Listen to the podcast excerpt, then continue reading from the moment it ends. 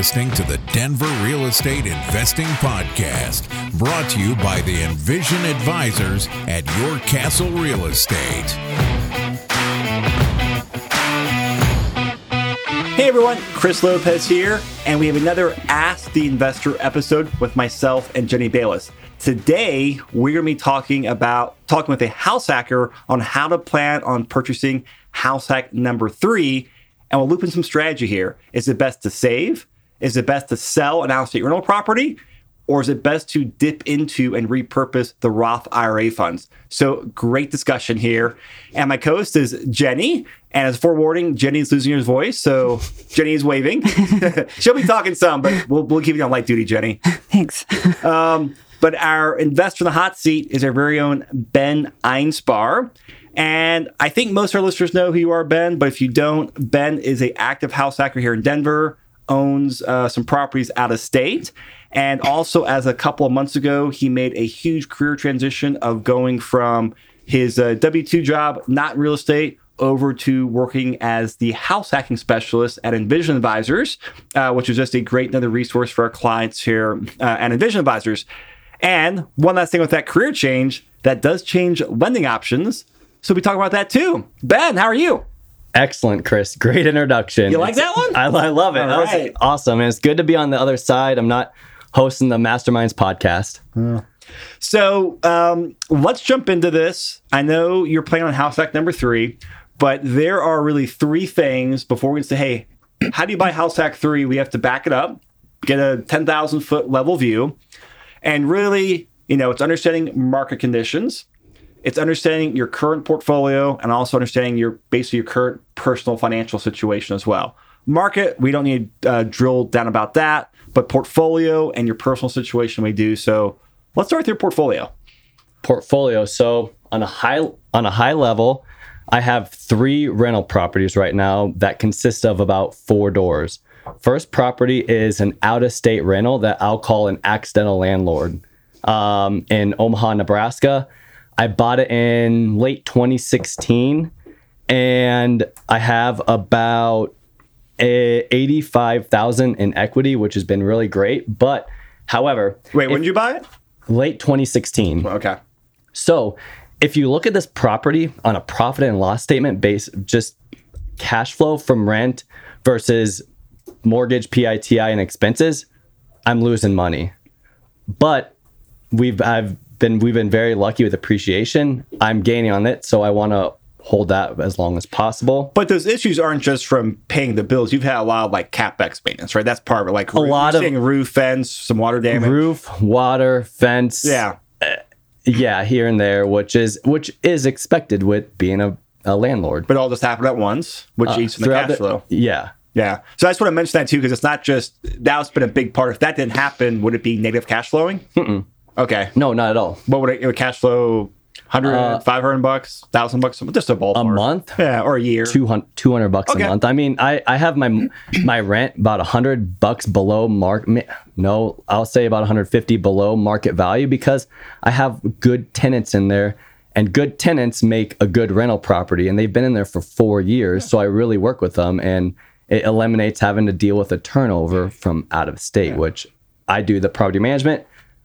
I don't want to deal with the turnover. And those are, I mean, vacancies kill NOI. And I have never turned a property out of state, but I imagine it's not the easiest thing to do. It, you have to get creative. Yeah. Um, okay. So you got that property. Now, I think the other rest are your properties here in Denver. Correct. Correct. Uh, his first house hack closed in April of 2019. It is a four bedroom, three bath house with a mother in law suite. The mother in law suite I'm currently renting out.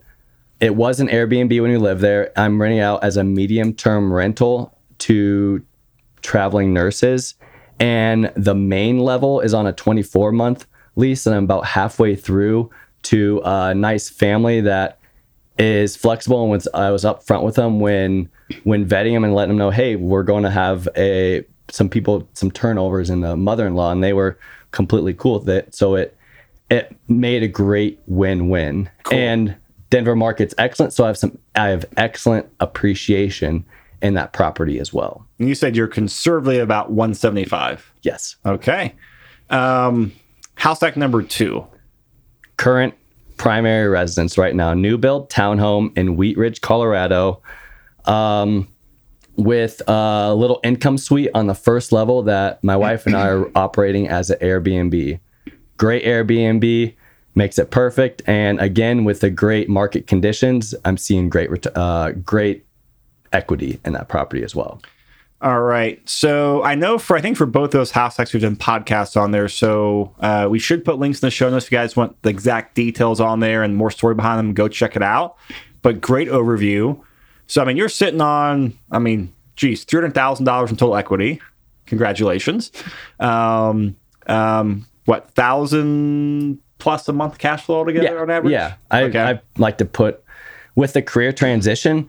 I like to be very conservative on how much I hold back and how much I actually Yeah. recognize on profit. So thousand bucks. Let's just call it that to be easy. Good. So, I mean, a very, very solid portfolio with some options and a great foundation. So, kind of shifting from uh, portfolio, let's kind of just um, take a step back and go back to you know you and you know you and Allison, your your wife and your partner, and all this. Um, what's the, what's the long term goal? And then let's kind of loop back to like lending and some timelines. Long term goal would be house hack number three around th- in in about two years, and two years because I just made a career transition from a W two job to working with Envision, and that was that was known. And the great thing about rental property investing is it's a great long term investment. So whether you're investing every 12 months or 24 months, in my personal, it's a, it's a, still a great win win. Um, so it would be house hacking about two in about two years, and then living it for a little uh, two plus years because we have a family and we have a great portfolio, and we'll we'll kind of reevaluate as we go there. Then maybe let's say five six years, we'll go to house hack number four. All right. so you're on about a two year trajectory for Nomad, you know, Nomad slash House hack. Correct. Um, and so something to talk about as well on the uh, the finance. You mentioned like you were very heads up thinking and being aware that hey, you're going from a W two to a 1099 in different career fields, so that you know kind of starts you at zero again at Yeah. many lenders' perspectives. Um, but jumping forward, because we'll come back to this, um, because that it sounds like that works for your family, and realistically, you'll probably be two years out to get like a, a solid, Yeah. solid loan, so you can show those uh, two years of good income statements. Now, with this said, if you are two years out, your cash flow and equity is only going to increase by then. Mm-hmm. Uh, I mean, you may be sitting on, geez, four hundred thousand dollars in equity by then, maybe even more than that. Like, Yep. and you can start getting some really crazy numbers here. And I know this is hard to look at two years in advance, but we'll do the best we can here. Your three main options are save, the down payment, and I think we were estimating what like forty five thousand dollars or so for all in on your next house hack. That I'm anticipating for all in cash invested into my next house hack about forty five thousand. Okay, about forty-five thousand bucks, because this will be your, I mean, fourth rental property. So you know, first-time home buyer programs, grant programs are probably going to be out of there. So we're assuming a five percent down conventional loan, right? Yeah. Correct. So five percent down the purchase price plus some closing costs. There's always a few bucks to help the property get going. Um, now comes down to the question, and this to be fun debating you, Jenny, as, as best you can with your voice. Um, do you save? Do you tap into your Roth, or do you tap into your equity? Um, you want to start, Jenny? No, you go for it. Okay. Yeah. Um, so I'm a big fan of like, you know, you're at the point as you start getting properties, like you have equity. And that is, in my view, equity is untapped money in your real estate piggy bank. And so I would always personally rather use that over cash to go out there and buy a property. Just because there's, you know, there's opportunity cost with cash, cash is liquid, and you know, reinvesting equity. I mean, we've talked about this. We've talked about this on podcasts in the past. Is that your, equity, as your equity grows, your return actually starts dropping because you have so much money in your real estate piggy bank.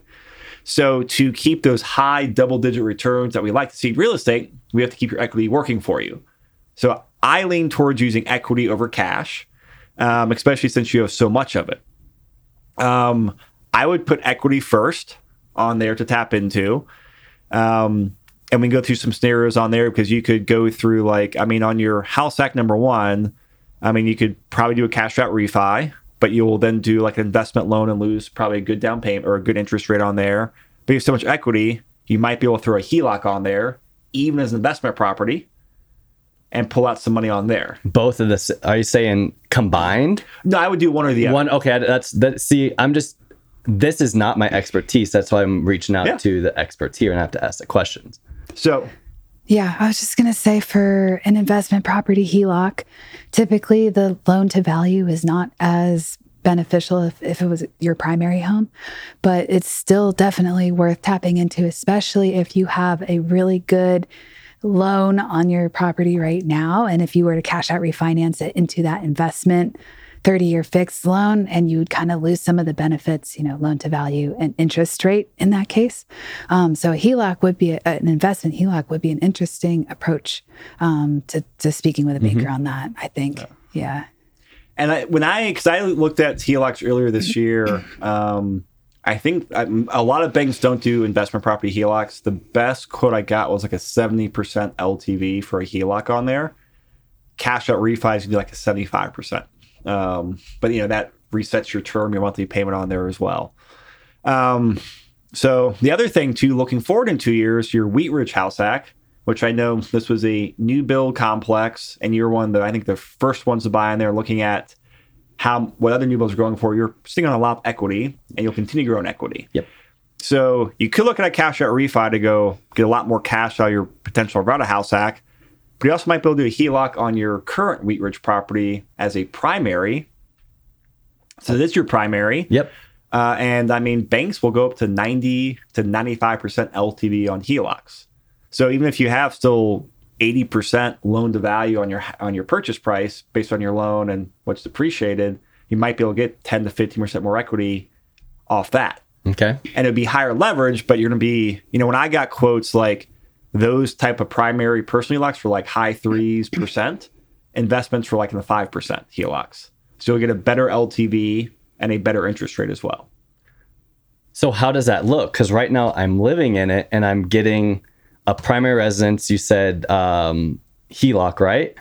And then I go and I move out, and now that's not my primary residence anymore. I move into another one. Does, does a lender not care about that? Am I understanding that correctly? Um, no, because you're you're telling them, hey, right now it's my primary residence. right now, correct. and that's what they, you know, that. And for HELOCs, it's totally different rules and like there's Okay. no one year requirement commitments that, that I've seen. I would Okay. double check that, but I've not seen that for HELOCs. Yeah. Have you? No. Um, so you would have say, hey, it's my primary residence, and then what you can do is you can draw the money out of that HELOC, put into your checking account, and then use that for your down payment on house hack number three. Okay. Um, now, what you want to do there is talk with, you know, not the HELOC banker, but the lender doing your loan on house hack number three to say, hey, if I make this and I pull this money out, um, that is going to raise your debt, and that may have an impact on your debt to income ratio, which may have an impact on you qualifying for the loan. So there's a little bit of a chess game here to like tease out.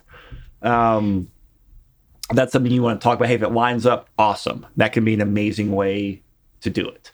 Um, so I would look at like HELOCs or cash out refis. Um, and kind of depending on the time, again, we're in forecasting out here in the future, you know, your property will change, interest rates will change, the market will change. But like in today's environment, that's what I would like, that's where my gut goes to. So your gut goes to um, capitalizing on equity and rental properties. Okay. Um, now to kind of go down the next route, um, you know, I could make the case that hey, in another year or two, you're about a house hack. It might make the most sense to, to sell. Um, to sell w- which one? your Arvada one. It depends. You have to run the numbers, but with how much appreciation you've gotten on there, um, again, it comes down to numbers and how the current current performance of it is. I could. I'm saying it's good to look at the spreadsheet because sometimes the spreadsheet is, "Hey, to maximize return, you do sell and reposition it." But I don't think you're. I don't think that's what do you want to do Um, no, based but on your facial expressions. Is if you're watching the video, you, Yeah. The picture tells it all. Is that how you play poker? Yeah, that's why I don't. that's why I was terrible at poker in high school. Um, I can see the gears turning up there. no, because okay, so I have my property and I'm selling it. I'm not capitalizing on the 1031 exchange because I'm not transitioning that into an investment property. I'm trans and correct me if I'm wrong, I'm transitioning it into a primary residence. So now I'm taking the um, the hit on on the Not necessarily. Okay. It depends on timing because to exclude capital gains, you have to live in the property two out of five, two out of the last five years. Yeah, that's what Okay. it is, yeah. which is a negative. Okay, so which I haven't. I lived in there two one and a half years. oh, okay, okay, well, that's off the table then. Yes. Well, Um, can I just throw yeah. something out there? So if you're sitting on $175,000 worth of equity, like just spitballing here, you could take that and then 1031 it into a, a fourplex in Colorado Springs. Okay. So now you're taking one unit or, you know, two units because that's your mother-in-law one. Yeah. Um, and then putting it into four doors now. So as a straight investment property, like it doesn't necessarily have to be house hack to house hack or former house hack to, you know what I mean? Yeah. So one of my big things is I like to focus on one thing that I'm good at and stick to it. And what I'm good at is house hacking. Would I was would I be trained now? Now I'm trying. Now I'm. Am I chasing a shiny object by hey, I have a. I, I because I mean you're right. You're good at house hacking. Like house Yes. hacking is your bread and butter for um, acquiring properties at a very low down payment, reducing your living expenses, and getting your foot in the door on there. But as this property appreciates, Wheat Ridge appreciates, house number three appreciates. You fast forward a couple years, you're going to be sitting on five hundred thousand dollars worth of equity.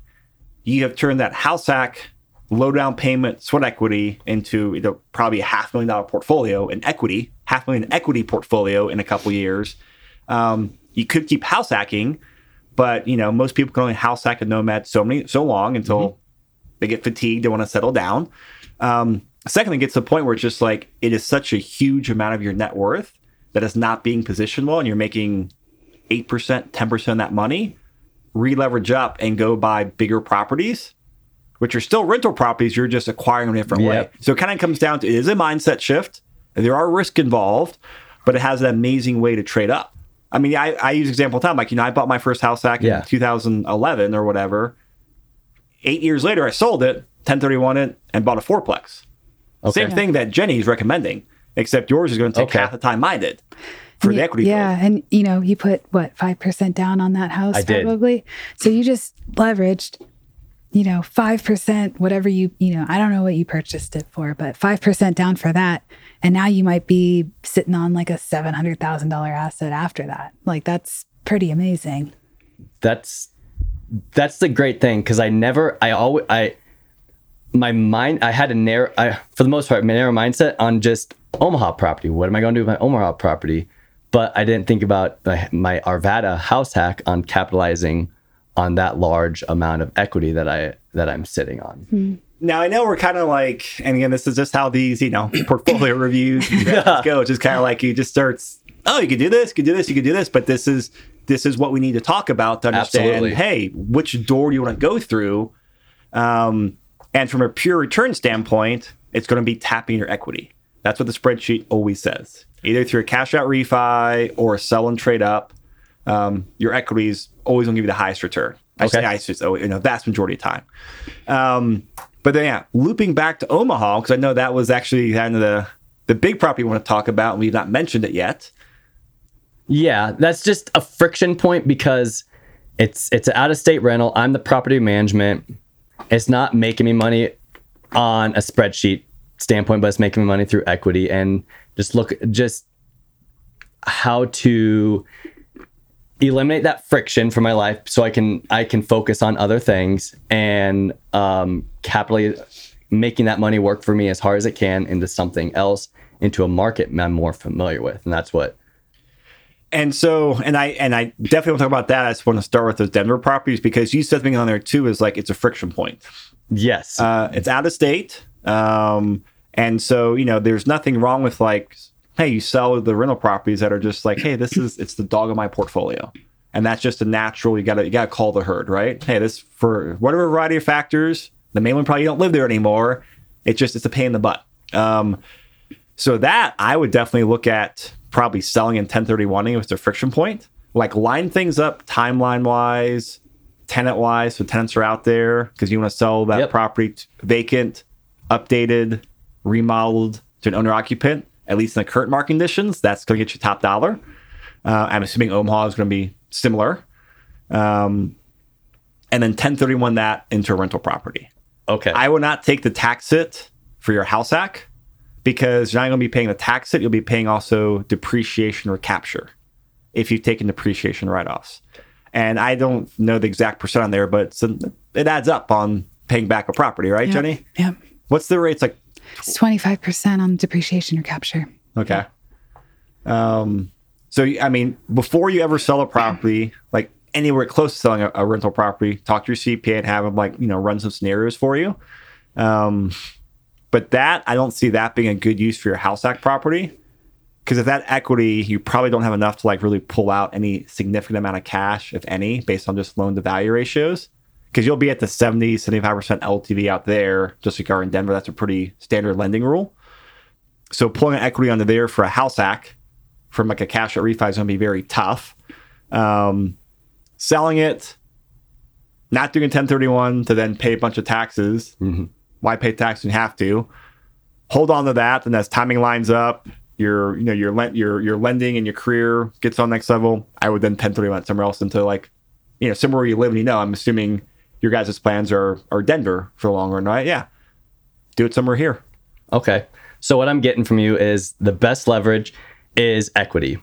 With it, so with a 1031, if is there any option I have with combining the equity of Omaha rental and house hack number one into Oh, yeah. a multi-unit in Colorado Springs? Yes, but it will be very difficult to time it. Yeah.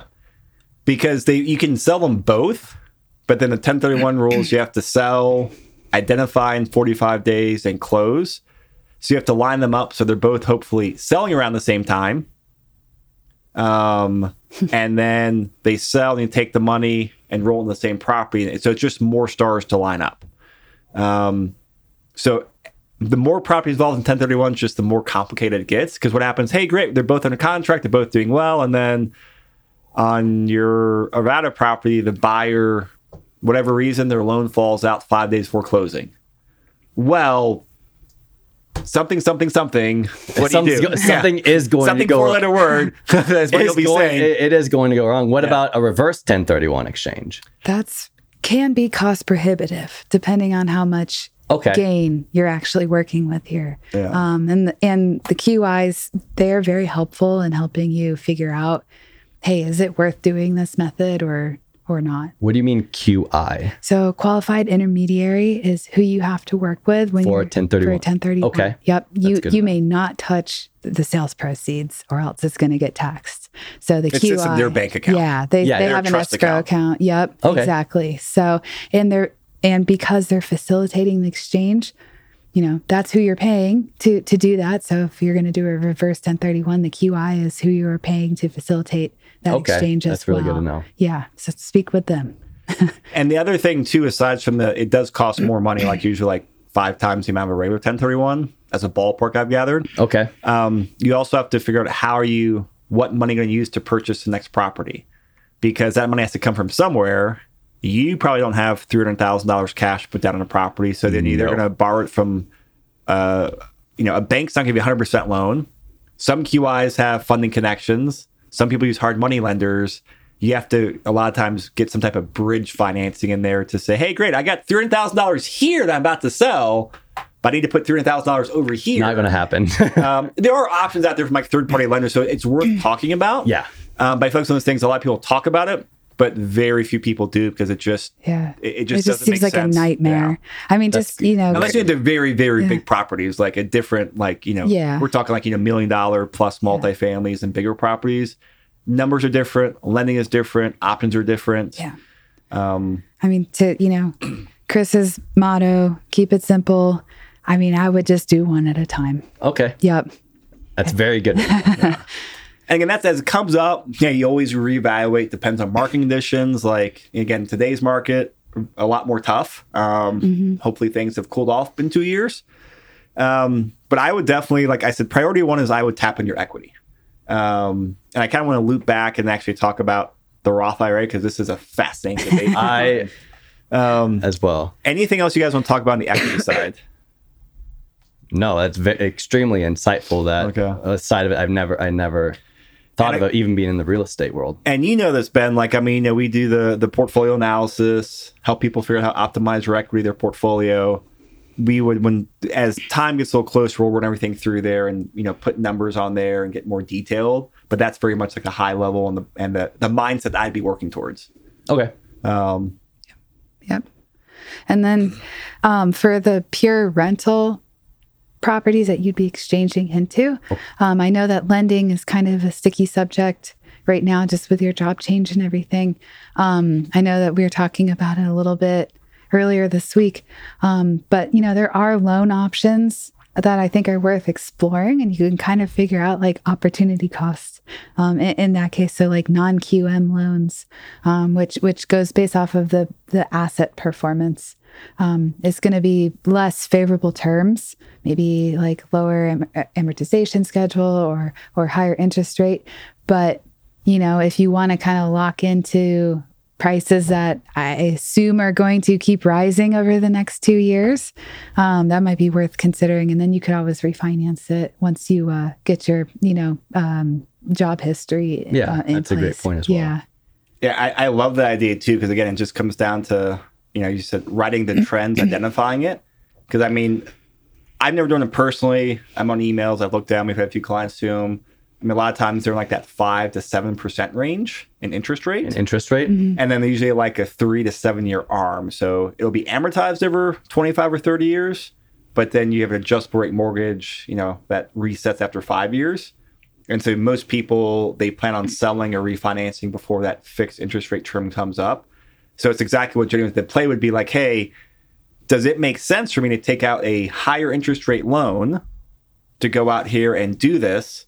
And then, you know, over the next one to two years, as your lending comes up, or your, you know, your, uh, you get a, a better lending profile, then you can go out there and refinance into a, a, a, you know, better interest rate product.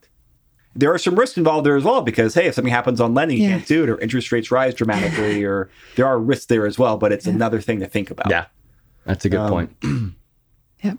I personally probably want to do that just because if you keep doing what you're doing, this is like, you know, you're going to have success this way. Right. To kind of like be be conservative. Yeah, I like keeping it simple and not Yeah. being too aggressive because it's a long term game I'm playing here that I've that I've learned and sometimes the risks aren't aren't worth the reward and focus on other things. But it's worth looking at, or for a lot, you know, other listeners out there who are in similar situations, Absolutely. they can be a great. We're like, hey, on the spreadsheet, it's the best thing in the world to do something like that. Because like, hey, I get an asset. Yeah, I'm paying a few more dollars in interest right now, but in the long run, it's it's actually a really good wealth builder. Yeah. So there can be situations where it makes a ton of sense because it's basically just a longer term bridge finance. Yep. Um, so the Roth IRA. Let's hear Um, it. Let's hear it. Let's let's so start it. set the I, and I you guys can correct me if I'm incorrect on here, but you know Roth IRAs they are retirement accounts, um, and generally speaking, any principal you put in. So if I put five thousand dollars a year, you know, over five years, and I have twenty five thousand dollars principal in there, but I have an extra ten thousand dollars in earnings, you're able to withdraw your principal, the money you've put in there, and pay no taxes, no early termination fees. Right? Yep. Okay. That's how I understand it too. Yep. Yeah, and that's yeah. Um, so there are I have very mixed emotions about that. Um, Let's hear it. so high level again, if equity, I tap on equity first. Okay. The thing about Roth IRAs is, I- I'm assuming it's tra- tra- kind of a tradi- I shouldn't say a, a standard Roth where it's invested in stocks and bonds. Correct. Um, so you're you know you're getting, you know, hey, you're in this year, hey, you're getting the 15 percent, 10 percent return. You're getting the average stock market return. So good returns, but we know historically speaking, those returns are nothing like a leveraged real estate return, especially like a leveraged house hack return at five percent down. Um, so yes, from a standpoint of your, you would I'm gonna say, you know, you take the forty five thousand dollars out of there. Um, let's just say fifty thousand. You take Yep. fifty thousand out of there in principal for down payment.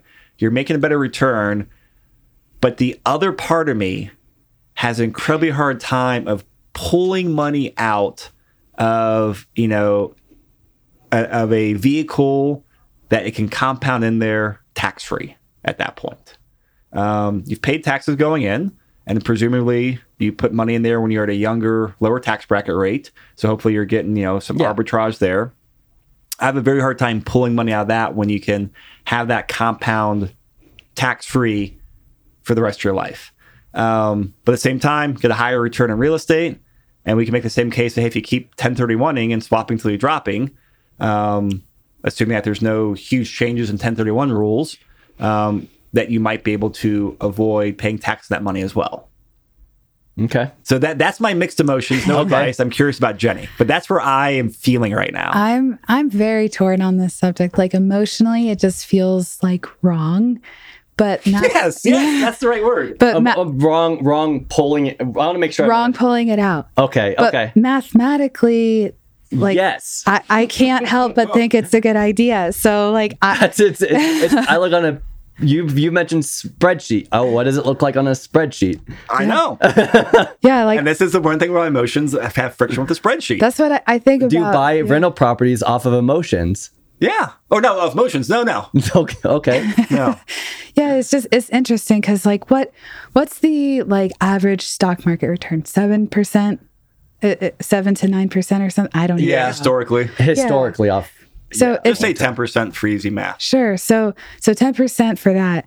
Um, so you would be, you know, earning ten percent on fifty k, and then it would compound annually. But if you're able to to leverage that fifty k into a real estate asset, now you now you have a two hundred thousand dollar asset, assuming, and now that two hundred thousand dollar asset is going to compound by appreciation alone, not to mention all the other benefits that you might get, cash flow, depreciation, debt pay down. And if you're constantly re-leveraging that, I'm very curious to to see a comparison between the two. If you constantly re-leverage it, I've done these models. Yeah. And I've, I've sat some stuff like Lon and Charles Roberts. Um, if you re-leverage that, you the returns are way better than the stock market because you're going to stay in that twenty to thirty percent return range a lot of times. Okay. if you're if you're if you're re you know optimize your equity every three to five years, you're pulling it out, selling and trading up. You have to use your equity because the thing here is the stock market.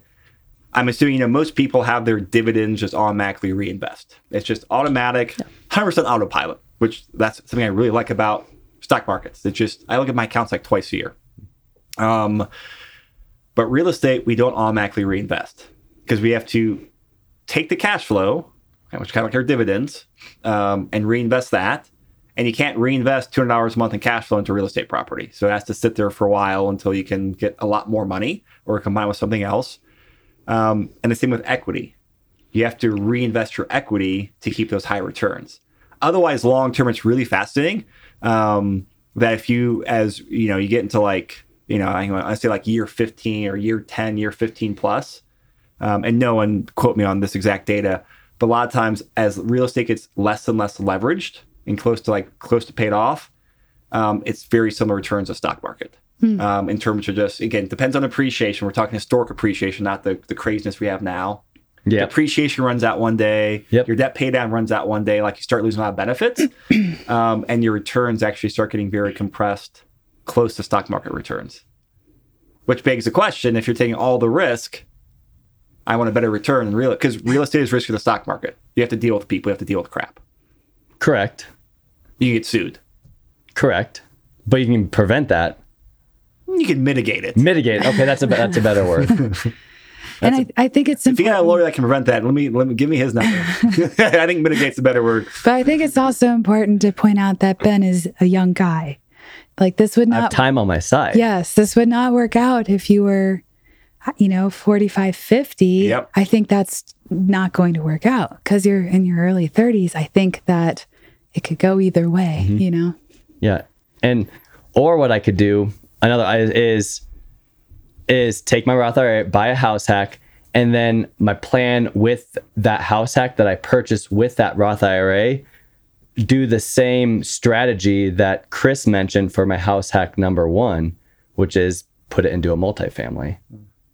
So what's interesting, this is what we always, you know, we I, talk about a lot of people. It's just like there's like the spreadsheet, then there's like comfort zone emotions. Exactly. Like, you know, it's it's so interesting. This is just I'm I'm highlighting differences here. Like, you know, I talked about selling your your Arvada place one day and your your eyes got a little big. They're like, yeah, that's not in the plan, your comfort zone.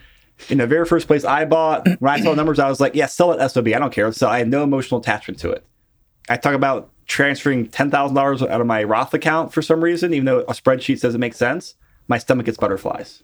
And that might be from, you know, years of programming of never touch your retirement account, but like it's just interesting how different emotions hit you. And that's something you have to understand. And all investors have to understand that, like, okay, this is just for some reason, it doesn't work well for me. Not right or wrong, but identify it. Like, yeah. Yeah. And going back to my main reason is I want to make every dollar work for me as hard as I can. And maybe that's maybe looking on a short term scale, but I look, hey, uh, Roth IRA, 8, 10% returns. House hack, 25% return. Oh, more than that with the leverage you get. Lever- yeah, well, the on the on the on the four quadrant scale, yeah, but just in, in general, I remember hearing twenty five percent return. That's that was my that was my looking at Yeah. a number spreadsheet perspective of hey, let's let's leverage it because. And here's another kick. One I, one last thing. Here's another kick too. It's it's being at with a financial advisor. So now I'm paying for that financial advisor to manage my money, which I could just put it into an S and P 500. Do you have your Roth IRA with a financial advisor? Yeah, I did that. Like, bef- don't don't judge me on this. I would not, but I, I would I would make the move to like yeah an S and P 500 index fund. yes, this was before I. All, all I knew is I had my expenses. because that low. right there will save you money. Now, Now, that's you know, once you get into like private wealth status, so yeah, get get a hedge fund manager for your empire. Yeah. You know, a, a couple Yeah. decades down the road. But right now, yeah. low cost index fund. Man. Okay, that's that's that's Oh, excellent. that No. hurts me, Ben. Uh, it is. You know what? That was a different time in my life, and I and like you said, I looked at it and even thought about it two times a year.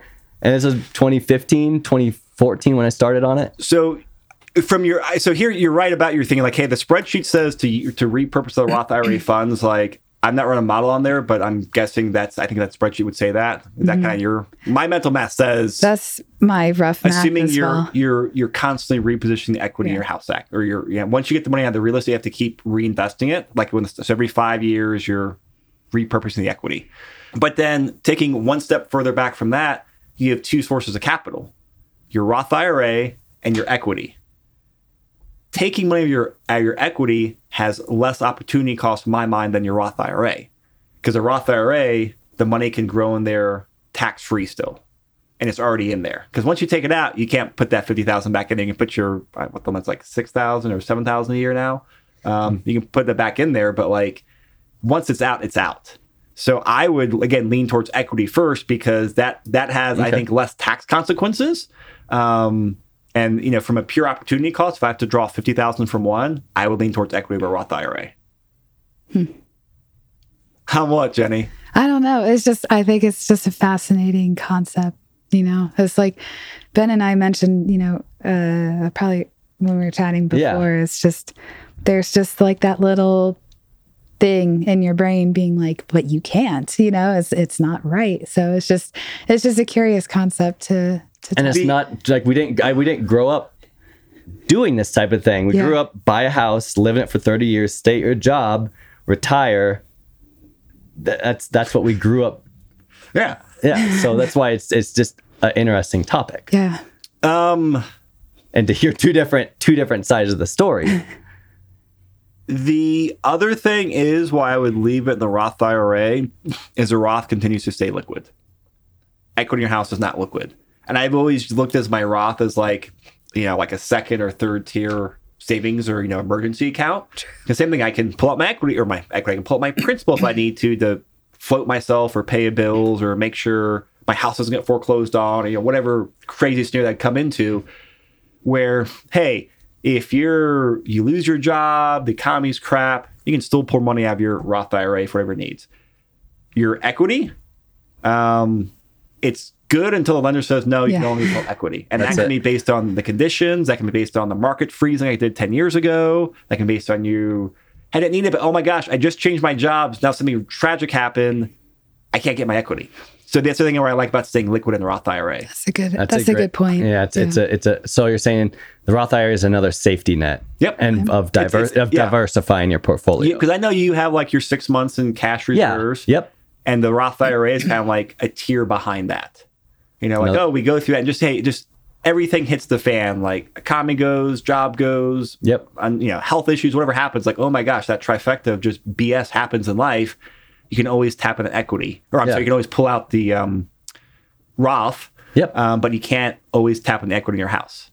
That's People great. do have their HELOCs get closed. Yeah. People do have lines of credits get closed. Um, people say, "Oh, you can no longer get a loan from me anymore." Like there's that reality of it too. So Yeah. keep that like your your Yeah. uh, kind of risk mitigation Yeah. portion of your mind. That's that's a really good point. Right now, But Chris I is guess- winning the debate. But you do have a traditional. It says you do have a traditional. I do have my traditional um, IRA as well. I mean that obviously you know could also be a last resort situation as well for emergency funds. Uh, You'd have to pay taxes and and penalty, ten percent penalty. what does it. that look like? I, I- what does that look like again? So your traditional. Yeah, for for pulling like my traditional It'd be ten percent penalty, and then um, you'd have to pay taxes. of what the tax rate is at the time Yeah. you pull it out. Mm-hmm. Okay. But So if you're in a twenty percent tax bracket, you pay twenty percent plus a ten Plus percent penalty. So if you pull out hundred thousand bucks, thirty thousand goes to Uncle Sam. yeah, Yeah. But it is there Yep. in the event of an emergency too. So yep. In my mind, that's the tier after the Roth IRA. I know I, I would have to uh, But where it gets agree. interesting, actually, I thought about this, like totally going down like off a cliff here with you guys. if they ever came important, it's like, oh my gosh, you know, horrible things happen. Our our in, you know, me and my wife's incomes are close to zero or whatever happens, and we're at a at a near zero tax bracket. I'd probably pull out of a 401k or, Roth, or a traditional IRA before I pull out my Roth Yeah. because I'm having less tax burden on there. Oh, That's great! good- I'm in five percent tax bracket here plus a ten percent uh, early penalty fee. I'll pay fifteen percent. Let my Roth keep growing, and you know, hopefully I can get my tax bracket up to a higher point. Then, so it gets very like. That's in. I never thought of what your what your current in, is. It, is oh, I go down some doomsday snares. I know that, that's what got me. That's what helped me sell, uh, sell, not sell, but uh, convince uh, that that house hacking real estate investing back in 2018 was a great idea for my family. Could because here are the safety nets yeah, that we have, and I'm a big planner on the what ifs and being very prepared for that because it's something will happen. It's just being being ready for it. Yep. Cool. um, well, I know we're kind of running up against the um, uh, the end of our, our session here, so I this was a really great discussion. Any other nuances or questions you guys want to discuss in the the Roth IRA equity? Final talking points, questions on there before I ask a final question to you, Ben. Um, you definitely like.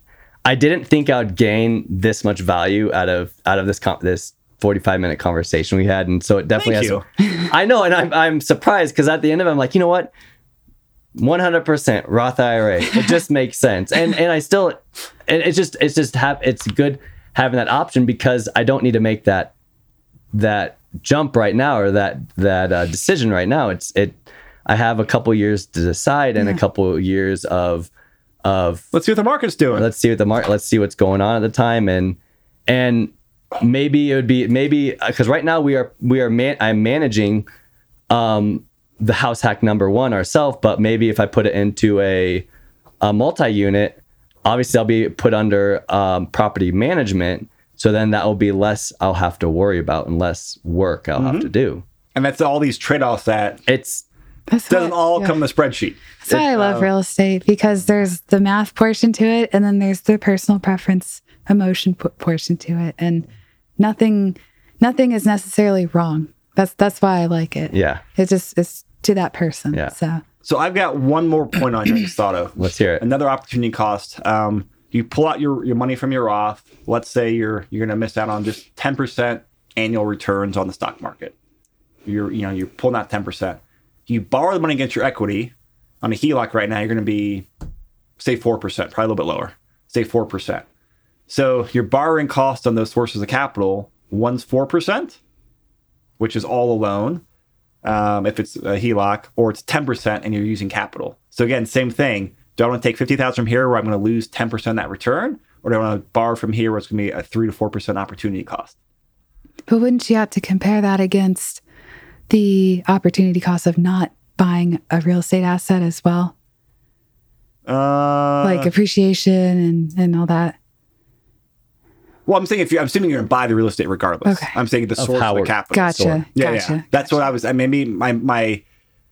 I don't know if my my logic may not be 100 percent there, um, but yeah, I'm assuming you're buying the real estate. But then to get that fifty thousand dollars, what's the what's the opportunity cost or the capital cost at fifty thousand dollars? Yes. You'll be losing out on the tax benefits, no liquidity, or losing liquidity and losing um, a 10% return for that 50000 go to your house hack.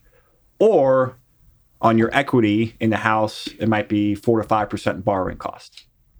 So something else to noodle on. That's good. I feel like I, yeah, probably confused you more on that. No, no, no, not not at all. You didn't. But I do know I have some immediate actionable things to do after this podcast, which is why is my Roth IRA being managed by uh, tax professional Edwards Jones when I can just put it into an S and P 500 and and because I mean they, they'll do just as fine as as some investor will.